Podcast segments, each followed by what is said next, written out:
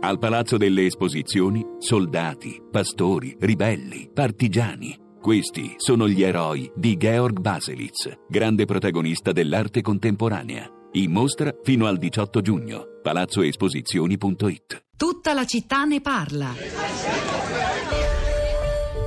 Resteremo disoccupate andando in giro con questa carcassa. Li puoi fare a piedi 25 km. O col bus se ti fanno sedere.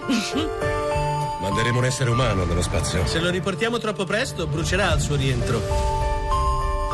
Mi occorrono dei numeri che ancora non esistono. Trovatemi un matematico. Prima che i russi piantino una bandiera sulla luna. Avete un documento? NASA, signore.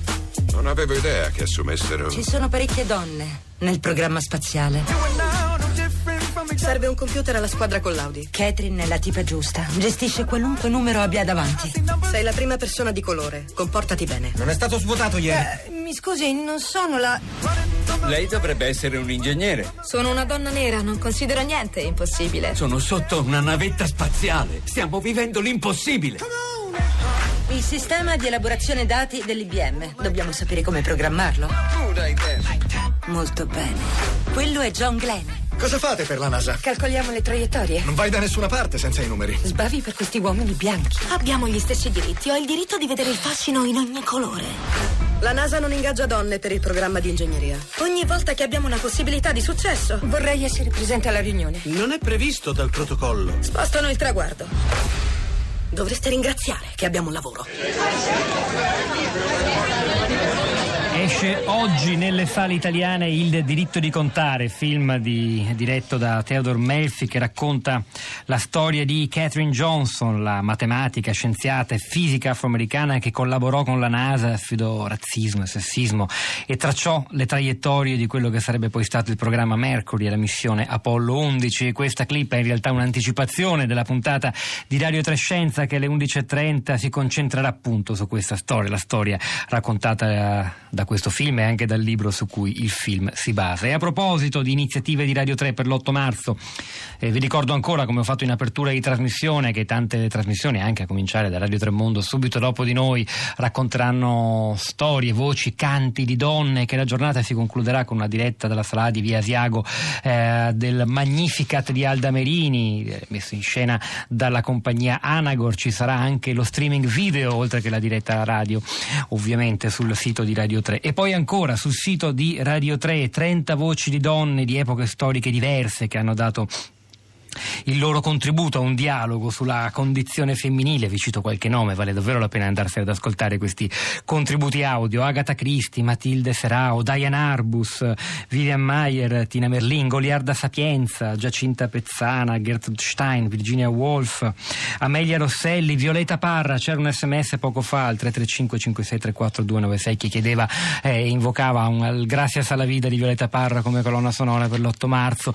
E insomma vale la pena andare oggi più che mai sul nostro sito e anche sul nostro blog, la città di radio3.blog.rai.it dove Florinda Fiamma ha continuato a lavorare durante la diretta e ha messo cose che insomma arricchiscono leggendole l'ascolto delle voci di stamani. E a proposito di voci arricchenti, quelle degli ascoltatori sui social network, ora ce le racconta Rosa Polacco. Rosa. Ciao Pietro, buongiorno. Eh, questa mattina i social eh, si aprono con, eh, eh con, gli hashtag più utilizzati su Twitter, 8 marzo e International Women's Day e poi su Facebook che ogni tanto ehm, scrive in autonomia lui stesso, il signor Facebook, eh, delle cose. Se, se apri il tuo profilo questa mattina, un profilo qualsiasi, ti compare subito in alto l'invito di Facebook. Celebriamo la festa della donna. Loro hanno scelto per per ora, poi chissà, magari nel corso della giornata cambierà una frase, festeggiamo l'enorme contributo che le donne apportano al nostro mondo e al nostro futuro,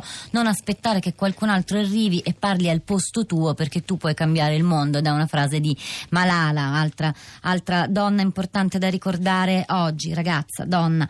Ci sono poi commenti degli ascoltatori, mm, allora Diana, e, e qui, qui, qui, le vediamo le, le posizioni divise tra donne e uomini, chi vuole celebrare aiutare chi invece si rifiuta. Diana dice: Non è che io rifiuti questa giornata in toto, rifiuto la strumentalizzazione della stessa, il fiume di parole, post, programmi retorici che vedo e sento, le mimose che vengono date da uomini che poi il giorno dopo ti pigliano a calci nel sedere.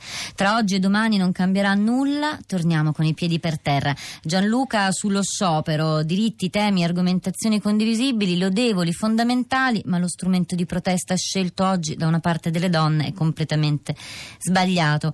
Angela, non mi è mai piaciuta la celebrazione dell'8 marzo, l'ho sempre considerata un contentino come il rametto di mimosa streaming sito che qualcuno si ricorda di comprarci, come un tempo. Continuo a pensare che l'8 marzo dovrebbe essere tutto tutto l'anno e anche su questo, su questo gioco di parole si, si, si, gioca, si costruisce un hashtag che si sta usando molto. Sulla domanda da cui siamo partiti, festa o giornata della donna, Liliana, sempre sintetica, giornata senza alcun dubbio. Carla da Torino, buongiorno e benvenuta. Sì. Sì, buongiorno. Allora, niente, io volevo semplicemente dire che secondo me potremmo solo festeggiare veramente il momento in cui non ci saranno più nessuna forma di discriminazione, cioè l'uomo potrà esprimersi al meglio di se stesso senza essere giudicato per il sesso di, appartenen- di appartenenza, per la sua bellezza, per la ricchezza e purtroppo anche per l'intelligenza, perché ci sono persone più intelligenti altre un po' di meno, però potremmo chiamarci veramente uomini quando nel rispetto delle, delle regole sociali potremmo finalmente dire eh, io faccio, vivo la mia vita e non c'è nessuno che mi fa del male o mi costringe a fare delle scelte che io non voglio fare. E questo secondo me quel giorno potremmo veramente festeggiare, tutti insieme.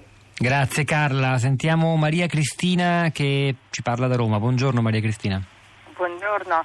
Io volevo semplicemente dire intanto che eh, trovo un luogo comune dire che non bisogna festeggiare, nel senso che mm. è giusto invece ricordare, è giusto ricordare l'incendio, è giusto ricordare che noi abbiamo i pari diritti, pari opportunità e tutto quanto, ma personalmente io mh, mm, eh, nel, diciamo, in una città aggressiva come può essere Roma, eccetera, io adopero sempre l'arma della gentilezza. Cioè per me è cerco di disarmare gli altri eh, senza essere aggressiva, ma eh, mostrandomi per quello che sono, cioè mh, mm, eh, naturalmente non debole, gentile, che è diverso, che secondo me è proprio una prerogativa della femminilità ed è un modo per smontare l'aggressività altrui. E questo è importante perché se la gente riuscisse a capire che con l'aggressività non si arriva da nessuna parte, ovviamente non nei casi limite, ma nella vita di tutti i giorni, se tutti fossimo un pochino più attenti, ecco mi ricollego al discorso di Carla, no? cioè al, al, così, al, all'attenzione per l'altro, maschio, femmina che sia, gli animali, qual, qualunque forma vivente, allora credo che questo sarebbe il vero messaggio della femminilità, di chi crea la vita e di chi cerca anche di portarla avanti in maniera diversa. Maria Cristina, grazie. Rosa, torno a te. Torno su Facebook con il post di Giorgia e racconta stralci di conversazioni ascoltate stamattina. Un uomo al telefono. Se stasera esci con le tue amiche, ce la fai a lasciare qualcosa di pronto da mangiare? Risposta probabilmente contrariata. Vabbè, dai, non ti preoccupare, stasera divertiti e non pensare alla cena. Poi, altra telefonata. Dai, oggi ci penso io a portare i ragazzi in piscina, tu rilassati. Un ragazzo o un'amica si è liberato un posto, mi siedo. Anzi, no, oggi che è la vostra festa, siediti tu. E poi migliaia di commenti di autocritica da parte di uomini che riflettono su quanto loro stessi e la società tutta sottovaluti le donne e ne dia per scontato il grande lavoro svolto dentro e fuori le mura domestiche. Ringraziamenti per come siamo, mangiamo, respiriamo, combattiamo e ci facciamo carico di una marea di incombenze. Questo giorno è appena cominciato, ma mi chiedo se l'8 marzo invece della festa della donna non sia diventato il giorno della lavata di coscienza collettiva degli uomini. Molti messaggi sull'accesso al lavoro tra quote rosa e superiorità intellettuale delle donne secondo alcuni, ne leggo solo uno. Di Nicola, vorrei comunicare un'impressione mia e della mia compagna. Nel mondo della musica d'arte le donne stanno diventando la maggioranza. Conservatori, scuole di musica, orchestre hanno numeri femminili in crescita e maschili in calo. Forse studiare per anni uno strumento è un sacrificio